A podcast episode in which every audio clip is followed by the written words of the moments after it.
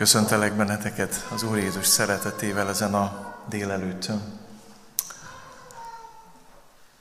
Elérkeztünk egy elég hosszú sorozatnak a végéhez, amit január első vasárnapján kezdtünk.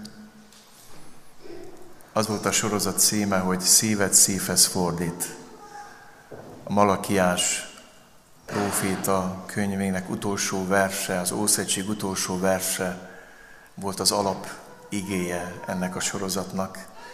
Én pedig elküldöm az én követemet Illést, aki az atyák szívét a fiakhoz, a fiak szívét pedig az atyákhoz fordítja. És beszéltünk arról, hogy mekkora kegyelem, amikor generációk békességben, egymás kölcsösen tisztelve, szeretetben tudnak élni, Isten szerinti módon. Mekkora kegyelem és áldás az, amikor a Szent Háromság szeretet kapcsolatai leképeződnek, ami emberi kapcsolatainkban, legyen az házasság, férfeleség kapcsolata, legyen az szülő-gyerek kapcsolata családon belül, legyen az testvér, testvér kapcsolata, legyen az gyülekezeti testvéri kapcsolat, vagy, vagy munkatárs, vagy bármilyen kapcsolat. Isten azt szeretné, hogyha gyógyulnának a mi konfliktusaink, a konfliktus az egy ördögi eredetű dolog. Az mindig nem önmagáért van, hanem valaminek a következménye. A konfliktus az következménye a bűnnek, ami bekerül a szívünkbe. És e, amikor tegnap este, meg ma hajnalban, hogy imádkoztam is, kerestem az Úr akaratát, az a kérdés ott volt bennem, hogy volt-e értelme ennek az elmúlt közel öt hónapos sorozatnak, hogy történt-e változás a szívedben. Aztán, mikor ezen agyaltam, akkor Isten azt mondta, hogy ne azt a kérdést tett fel, hogy a gyülekezet életében volt-e értelme, hanem azt a kérdést tett fel, a te kapcsolataidban történt-e változás az elmúlt öt hónapban? És hát ma elérkeztünk az utolsó részhez. Ezért ezt a címet adtam, a te szívedet fordíthatja? És egy nagyon-nagyon jól ismert példázatot fogok felolvasni. Úgy hiszem, az Úr Jézus legtöbbet idézett példázata, legszebb példázata, amiről legtöbbet szoktunk beszélni. Éppen ezért félve nyúlok hozzá. Ez a példázat arra van, és azért lett elmondva, hogy bevigyen minket az Isten szívébe hogy megengedj ezt nekünk, belelássunk az Isten szívébe, és meglássuk azt, hogy ő hogy gondolkozik rólunk, emberekről. Mit gondol ő rólunk? Hát ez egy szent hely. A Szent Háromság Isten szívébe belépni, az Atya szeretetébe, a Fiú szabadító szívébe, a Szentlélek ránk kiáramló szeretetébe belépni, az egy különleges dolog. Azt mondhatnám nektek, hogy eh, le kell oldjuk a sarunkat. És éppen azért, mert ezt a példátot nagyon sokszor hallottátok. Nagyon sokszor sok könyv született róla, egész könyveket írtak róla, nagyon sok könyv, keresztény könyv született, nagyon sok festmény, nagyon sok irodalmi mű eh, született erről a példázatról. Éppen ezért arra van most szükségünk, hogy Uram, eh, segíts most elfelejteni mindent, amit eddig hallottunk erről, hogy újból megszólíthass bennünket. Segíts megüresedni. Erre hívlak benneteket. Lukács Evangélium a 15. részéből olvasom Isten égéjét. A 11. verstől kicsit tévedtem ott a címben, a 32. versig. Arra kérlek, hogyha van Bibliátok, keresétek meg benne. Ha nincs, akkor kövessétek a kivetítőn, de még jobb, hogyha Bibliátokban követitek, mert mert fontos az, hogy a saját Bibliátokatban el tudjatok minél jobban igazodni. Lukács magam a 15. rész 11. versétől olvasom Isten igéjét. Ha lapozna ez a kis műgyőr, de még nem lapoz, hát ha, hopp, na most aztán belehúztunk, oké. Okay. Azután így folytatta. Egy embernek volt két fia. A fiatalabb ezt mondta az apjának, Atyám, add ki nekem a vagyon rámeső részét. Ő pedig megosztotta közöttük a vagyont. Néhány nap múlva a fiatalabb fiú összeszedett mindent, elköltözött egy távoli vidékre, és ott eltékozolta a vagyonát, mert kicsapongó életet élt.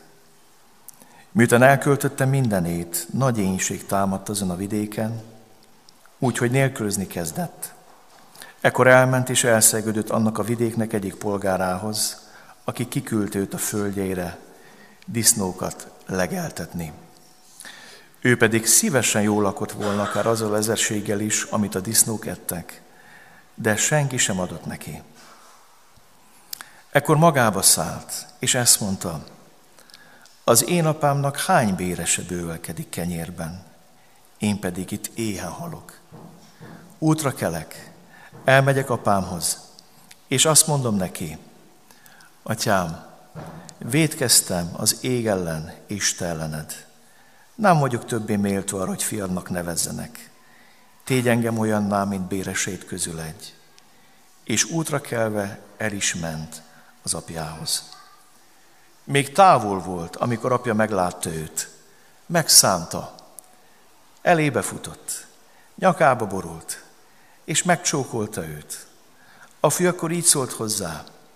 Atyám, védkeztem az ég ellen istelened, és nem vagyok méltó arra, hogy fiadnak nevezzenek.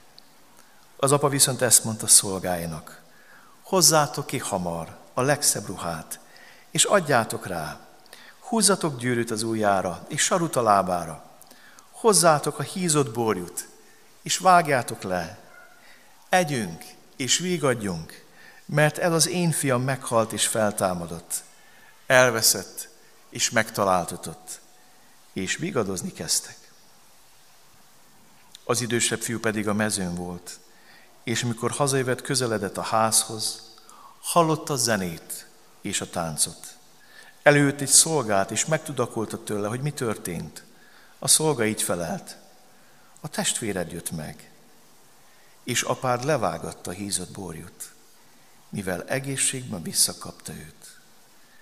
Ekkor az megharagudott, és nem akart bemenni. De az apja kijött, és kielelte őt. Ő azonban ezt mondta az apjának. Látod? Egy másik folytás azt mondja, hogy íme, látod, hány esztendé szolgálok neked? Soha nem szektem meg parancsodat. De te sohasem adtál nekem még egy kecskegidát sem hogy mulathassak a barátaimmal. Amikor pedig megjött ez a te fiad, aki parázanőkkel tékozolta a vagyonodat, levágattad neki a hízott borjut. Ő azonban ezt mondta neki. Fiam, te mindig velem vagy, és mindenem a tiéd. Vigadnod is örülnöd kellene, hogy ez a te testvéred meghalt és feltámadt. Elveszett és megtaláltatott.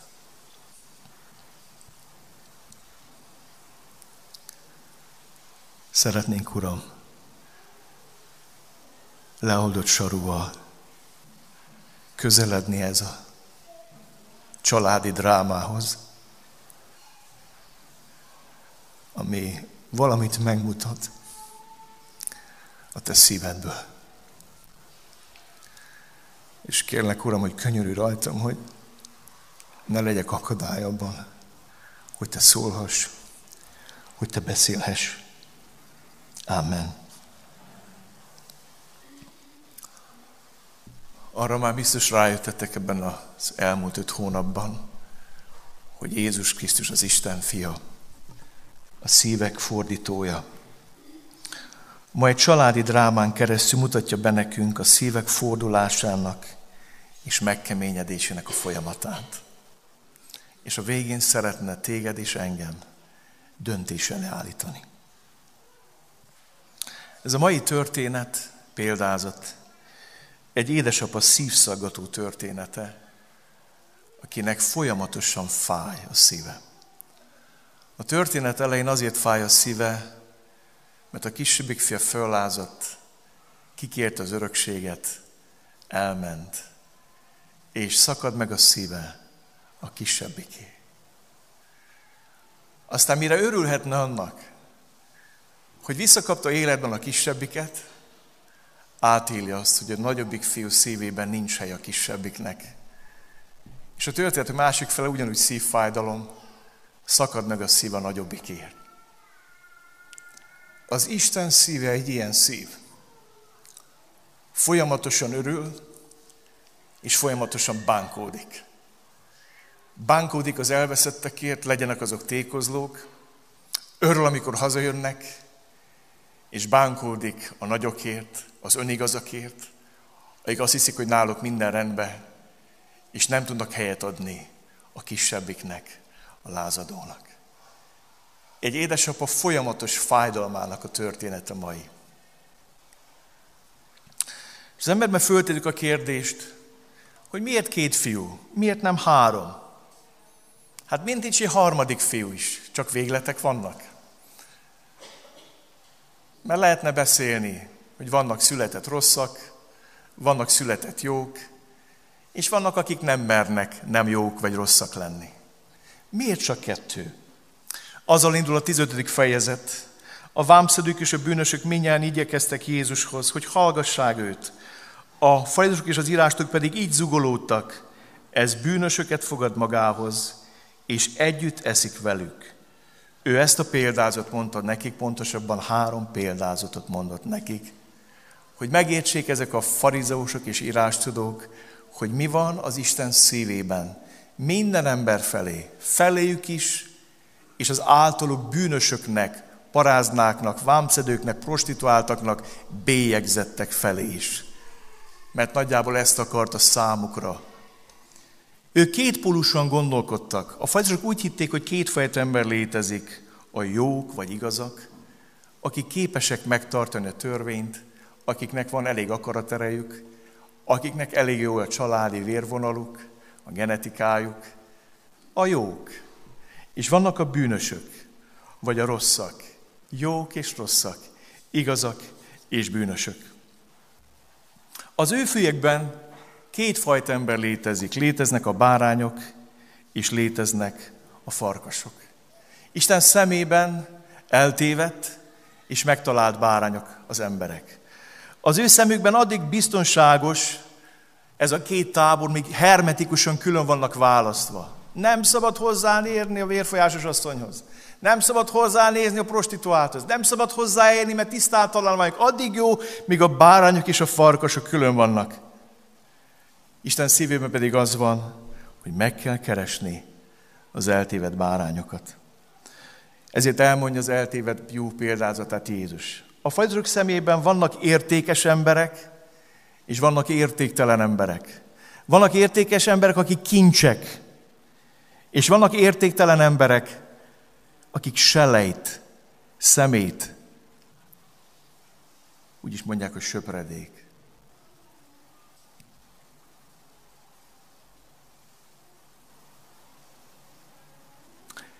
Jézus pedig arról beszél, mikor elmondja az elgurult drachma példázatát, hogy vannak helyén levő kincsek, amíg ez a nyaklánc ott volt a nőnek a, a nyakában, addig mind a tíz drachma helyén volt. Aztán, amikor a tízből egy elgurult, akkor Jézus azt mondja, hogy vannak szemétbe esett kincsek. Ez is kincs, az is kincs. És azt mondja, hogy meg kell keresni. Ki kell venni ezeket a kincseket a szemétből, és vissza kell tenni helyükre. Mert minden ember arra lett teremtve, hogy Isten dicsőségére éljen. Hogy őt dicsőítse. Hogy az Isten szívéhez közel legyen. Hogy Istent díszítse.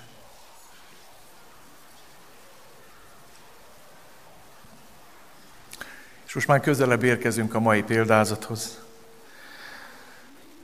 farizusok és írástudók szemében vannak rossz, lázadó fiak, bűnös emberek. És vannak jó, igaz fiak, szófogadó emberek. Így gondolkoztak ők. És Jézus folytatja, hogy nincs farkas és nincs bárány, hanem eltévedt és megtámadt bárány. Nincs szemét és nincs kincs, hanem van helyén levő kincs és szemétbesecs kincs. És Jézus tovább megy, és arról beszél, hogy nincsenek jó és rossz emberek, hanem van egy lázadó és egy dúzogó ember. A történet ellen a kisebb lázadása miatt, a történet végén a nagyobbik szívének keménysége miatt szakad meg az atya szíve. És szeretném ma elmondani neked azt, hogy a belőlünk fakadó lázadás és a magunkból aradó, arra eredő jóság, önigazság egyárt, egyaránt fájdalmat okoz Istennek. Mindjárt meg fogjátok látni. Megkockáztatom, hogy a belőlünk eredő jóság nagyobb fájdalmat okoz Istennek, mint a lázadás. Majd meglátjuk a példázatban. Nézzük most előbb a kisebbik szívét. A kisebbik fiú lázadó, majd haldokló szíve. Úgy szoktuk mondani ezeknek, hogy égetni való, anya szomorító, apa szomorító, született rosszak, belül jön zsigerből. Ha minden erőket összeszedik, akkor is csak lázadni tudnak. Ez a fiú nyíltan és vállaltan lázad. Ő az, aki mindent jobban tud, mint az apja. Ő az, akinek csak az örökség kell, az apa nem. Ő az, akinek egy új, apa nélküli identitás kell. Mert azt olvassuk, hogy kikér az örökséget, és azt mondja, kell az örökséged, de te nem. És nem akarlak téged látni, nem akarom, hogy engem láss, messze akarok menni, távol akarok lenni tőled, nélküled akarom értelmezni önmagam, szégyellek, apám. Nincs rád szükségem. Egy új, apa nélkül identitás. Úgy hívjuk ezt, hogy a gyökértelenség identitása. És ez nem más, mint a halál kultúrája. Az, hogy a ma embere, a ma társadalma, a nyugati civilizáció egy rettenetes identitás krízisben szenved, az mind azért van, mert elszakadtunk Istentől. Azért nem tudjuk, hogy férfiak vagyunk, vagy nők. Azért akarunk mások lenni, meg nem tudom mik lenni, mert elszakadtunk az Isten szeretetétől. Kell nekünk egy apa nélkül identitás. Mert az apa azt mondja, fiam. És nem azt mondja, hogy 70 gender. Amikor elszakadunk Istentől, amikor elszakadunk az atyánktól, az apánktól, elszakadunk magunktól, ez a gyökértelenség identitása. És az, hogy ma az ember kétségbeesetten keres, az mind az Isten szeretetének a hiánya.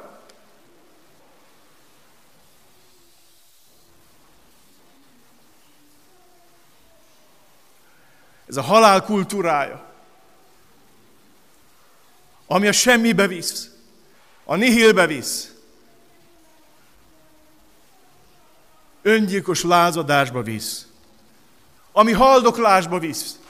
Mert ennek a vége az, hogy szeretne enni a moslékból, de nem ehet.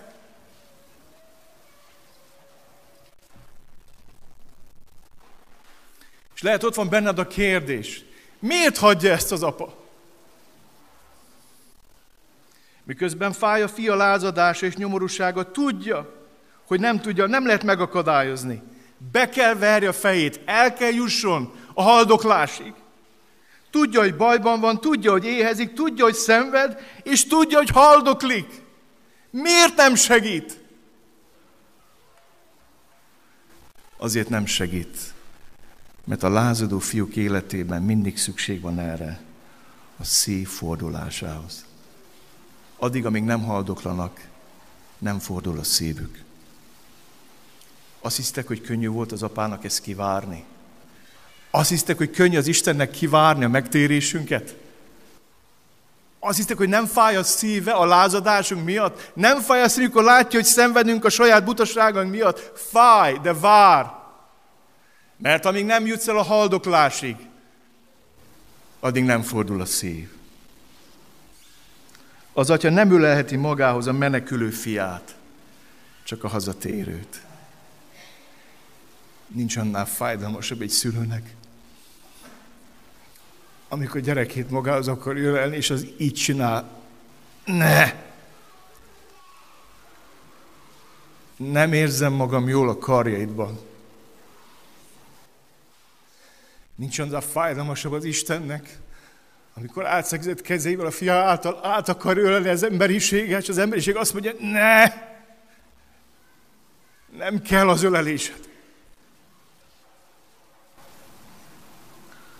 Az atya lenülheti magához a mérnökülő fiát, csak hazatérőt, de akkor rohan elé. Szeretnénk most szólni nektek a nagyfiúról. Eleget beszéltünk a kicsiről, mindig őt bontjuk ki abban. Egyébként a példázat nagy része a nagyfiúval foglalkozik. Ők a született jók. Ők, akik képesek jól lenni. Képesek teljesíteni. Képesek szót fogadni. Ők, akiknek nagy akaraterejük van. Ők azok, akik igazából nem is annyira jók, csak nem mernek nem jók lenni. És az a közös a nagyokban és a kicsikben, hogy mind a kettőnek a gyökértelenség az identitása. Az egyik sem abból él, hogy én az apám fia vagyok, a szeretett gyermeke, mind a kettő valami másból él. Identitásuk alapja a saját jóságuk és a kisebbik lázadásából ered. Arra épül az identitásuk, hogy mi jók vagyunk, mi képesek vagyunk, mi megtartjuk a törvényt, mi különbek vagyunk, mi szót fogadunk, mi nem megyünk el, mi nem lázadunk. A magukból eredő jóság az identitásuk, és ez még kell valami, a külső megerősítés. Abból áll az identitásuk, hogy a kisebbik lázad. Örülnek a kisebbik lázadásának, mert ez hozzárul jóságok identitásához. Hadd mondjam nektek, a nagyobbik testvérnek szüksége van a kisebbik lázadására, mert hozzá képes tudja magát meghatározni. Nem azt mondja, én fiú vagyok, hanem azt mondja, én jó vagyok. Én nem vagyok lázadó. Én nem csináltam azt, amit ő. Én nem mentem oda, ahova ő. Nincs fiúsági identitása se a kicsinek, se a nagynak. Mind a kettő gyökértelen. Ezért nem igyekeznek felemelni a lázadókat, mert a duzzogóknak és a jóknak szüksége van a lázadókra. Szükség van a kisebbik lázadására, hogy kimondhassák, bezzegén. Van legalább kivel szemben meghatároznom magam. Nézd meg a fajusít vámszedőt, bemegy a templomba, és nem az Istenre néz, hogy atyám, de jó veled találkozni, hanem előbb szétnéz. És azt mondja, de jó, hogy itt van a vámszedő. Hát el tudom mondani neki. Isten, hálát adok neked, hogy nem vagyok olyan, mint ő. Nem azt mondja, hogy a fiad vagyok. Nem azt mondja, hogy köszönöm, hogy a gyermeked lehetek. Hanem hálát adok, hogy nem vagyok olyan, mint ő. Ez gyökértelenség. Ez nem identitás. Szívük gonoszságát, lázadását, betegségét mindig a rossz fiúk megtérése leplezi le. Érdekes, hogy addig, amíg nem jött haza kisebbik, addig működik a, ez az identitás. Működik a, a nagyfiú.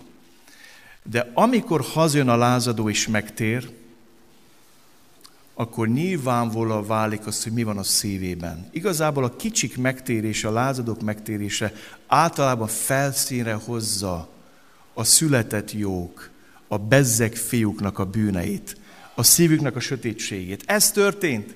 Jöttek a vámszék és a bűnösök Jézushoz. Akkor egyből kiderült, ezek a jók nem olyan jók, mert felböfögték az undorukat, az irítségüket, a gyűlöletüket, nyilvánvalóan vált, hogy az egész csak egy máz.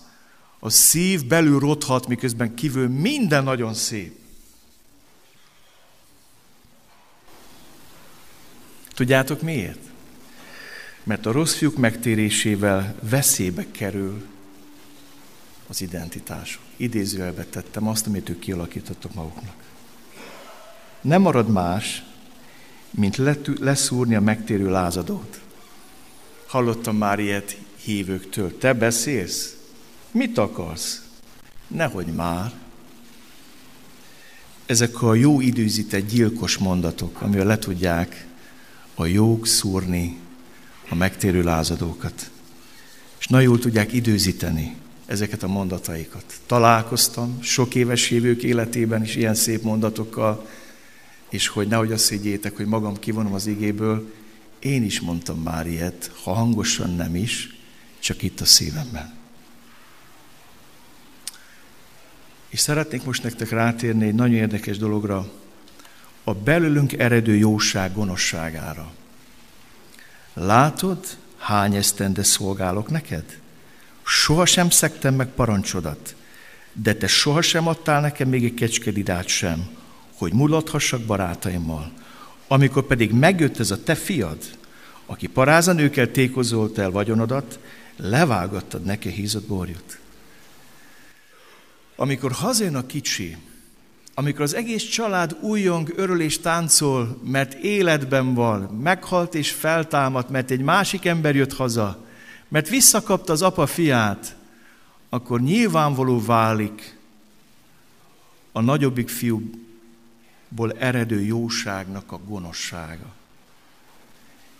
A Biblia azt mondja, hogy minden mi igazságunk és jóságunk olyan, mint a vérbe mártott rongy. Nézzétek meg, miben látszik meg a gonoszság. Látod? Íme, nem azt mondja, az apa kimegy, kérleli, hogy gyere be. És nem azt mondja, hogy apám, hanem azt mondja, látod? Nem tudja kimondani, hogy apám. Azt mondja, íme, felsorom neked az érdemeimet. Az első, mennyi ideje szolgálok neked. Apám, fáraszt az együttlét. Fáraszt a vele töltött idő. Szolgálok neked. Látod, mennyi hasznot hoztam neked? Üzleti kapcsolatban az apjának. Mennyi ide szolgálok neked? Én csak hozom a hasznot, ő megviszi azt, látod? Harmadik. Soha nem szektem meg a parancsodat. Erkölcsi és morális fölény. Kivizsgálja magát, és azt mondja, soha. Ez elég bátor kijelentés. Ilyet mondani, hogy soha semmi rosszat nem csináltam. Ó, de hány embertől hallom ezt? Nem öltem, nem loptam, én magyar nemes vagyok. Egyébként is keresztény demokrata.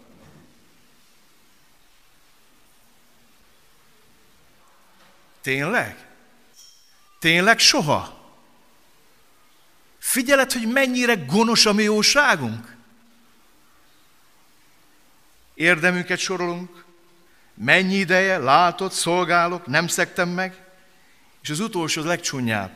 De te sohasem adtál nekem semmit. Ezt így kell fordítani, nem olyan kecske. Semmit. Neki levágtad a borjut az ökröt, nekem nem adtál semmit. Tudjátok, mit mond a fiú? Adósom vagy.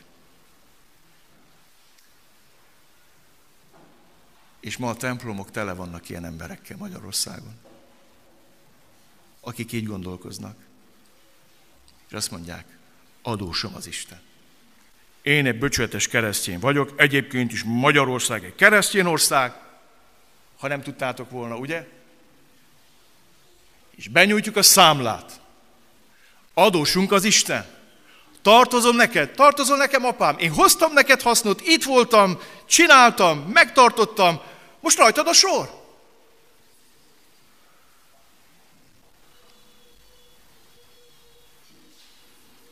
És azt hiszem a példázatnak most jön a drámai része, a legnezebb része. Amikor a belülünk eredő jóság gonoszsága tör döf az atya szívébe. Amikor pedig megjött, nem azt mondja testvérem, ez a te fiad, nem a testvérem. Te nem vagy az apám. Vége. Ő a te fiad.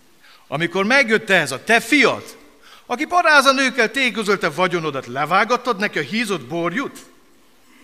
Tudjátok, mit mond ez a fiú? Nem vagy méltó arra, hogy az apám legyél, mert hazafogadtad a hozzám méltatlan fiadat.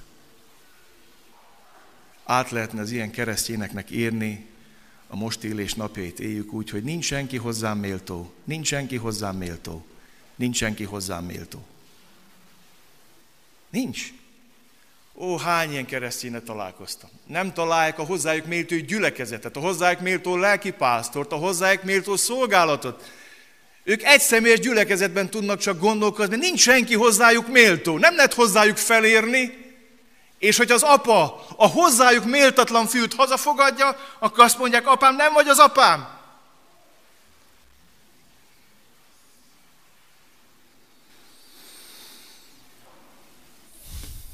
Nehéz ez a mai ége.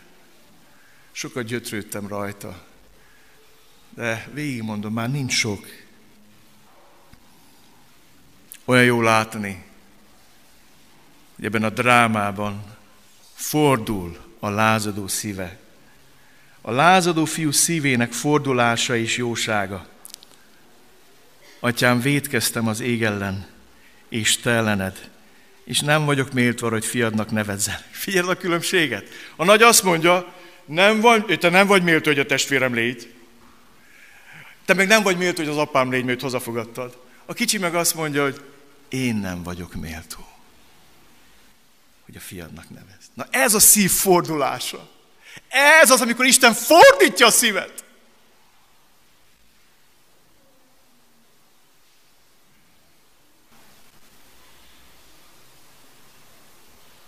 Amikor igazi mély bűnbánatra jutunk. És szeretnék most nektek az Atya folyamatos szívfájdalmáról és szívöröméről szólni. Az első, hazavár, rohan elénk és ünnepel. Még távol volt, mikor apja meglátta őt, megszánta, elébe futott, nyakába borult és megcsókolta őt. Az apa viszont ezt mondta szolgáinak, hozzátok ki hamar a legszebb ruhát, adjátok rá, húzatok gyűrűt az ujjaira, ujjára és sarut a lábára. hozzátok a hízott borjút, vágjátok le, együnk és vígadjunk, mert ez az én fiam meghalt és feltámadott, elveszett és megtaláltatott, és vígadozni kezdtek. Szakad meg a szíve kisebbiké. De mikor látja haza, akkor hazavárja, rohan elé, ölelgeti, csókolgatja, ünnepli. Ilyen az Isten szíve. Milyen az Isten szíve? Utánunk jön és kérlel.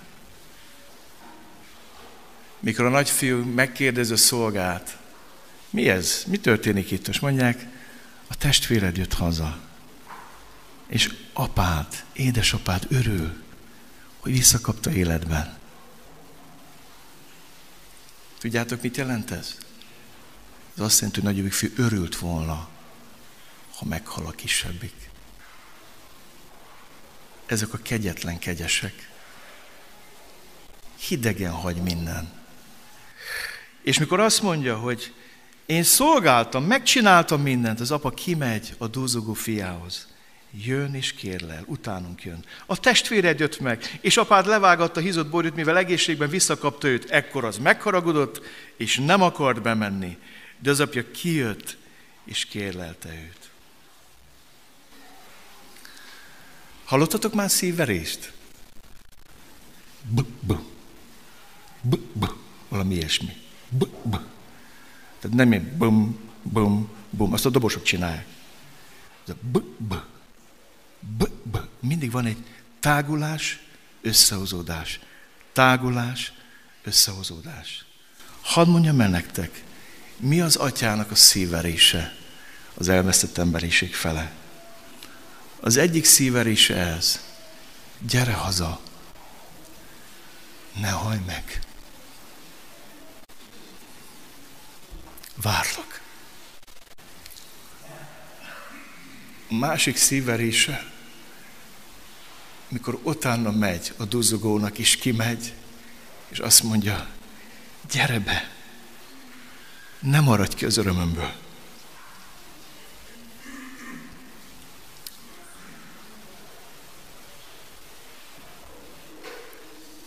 Olyan érdekes látni a tékozófi példázatát a kereszt alatt. A kereszt alatt jó és rossz fiúk állnak. Ott vannak a főpapok, az írástudók, a sadduceusok, a farizeusok, a Sanhedrin tagjai. És nagyon érdekes látni, hogy nagyon furcsán viselkednek a kereszt alatt. A jó fiúk a kereszt alatt igazi rossz fiúként viselkednek. Másokat megmentett. Mentse meg magát, ha ő az Isten fia. Te, aki lerabolod a templomod, most szállj le, mutasd meg! Olyan dolgok jönnek ki a jó fiúkból a kereszt alatt, hogy észbontó. És ott vannak a rossz fiúk is. Ott van a két lator. Ott vannak a katonák, akik keresztre szegezték, akik végrehajtották az ítéletet. Tök részegre itták magukat, hogy végre tudják hajtani ezt a borzadályt. És Jézus mikor ránéz a jó fiúkra és a rossz fiúkra, akkor egy dolgot mond. Atyám, bocsáss meg, mert nem tudják, mit csinálnak. Ezért Jézus a szíveket fordító Isten fia. Jézus pedig így könyörült, atyám, bocsáss meg nekik, mert nem tudják, mit cselekszenek. Ez a példázat egy befejezetlen példázat. Jézus nem fejezte be. Azért hívjuk befejezetlen példázatnak, mert a végén nem derül ki, hogy a nagyobbik fiú bejött, vagy kimaradt. És az a nagy kérdés, hogy miért csinált ezt Jézus. Úgy gondolom, hogy azért, mert azt szeretné, ha példázatot mi fejeznénk ma be. Akkor akiknek mondta, akik megütöztek rajta, megbotránkoztak rajta, fajosok írást tudok, miért eszelte bűnösökkel, miért áll szóba prostituáltokkal, vámszedőkkel, mit keresett én gyanús alakok között? Akkor Jézus azt a kérdésre hagyja nyitva ezt a példázatot. Nem mondja, hogy bejött a nagy, vagy nem. A kérdés az, te be fogsz jönni, vagy kimaradsz. Azért nem fejezi a példázatot, mert a hallgatóságára bíz a példázat befejezését. Úgy is mondhatnám, egy kérdés van ma. Fordul-e a szívünk? Fordul-e a szívünk? Ennek az egész öt hónapos sorozatnak akkor van, és akkor volt értelme, ha bármi gyógyulást elért Isten bennem és benned. Ha valamit változott a szívem és a szíved. Ezzel a kérdéssel szeretném befejezni ezt a sorozatot. Fordul-e a szíved? És szeretnénk ma két kérdést föltenni. Egyet a rossz fiúknak, a lázadóknak. Hogy vagy itt ma? Mi a te identitásod?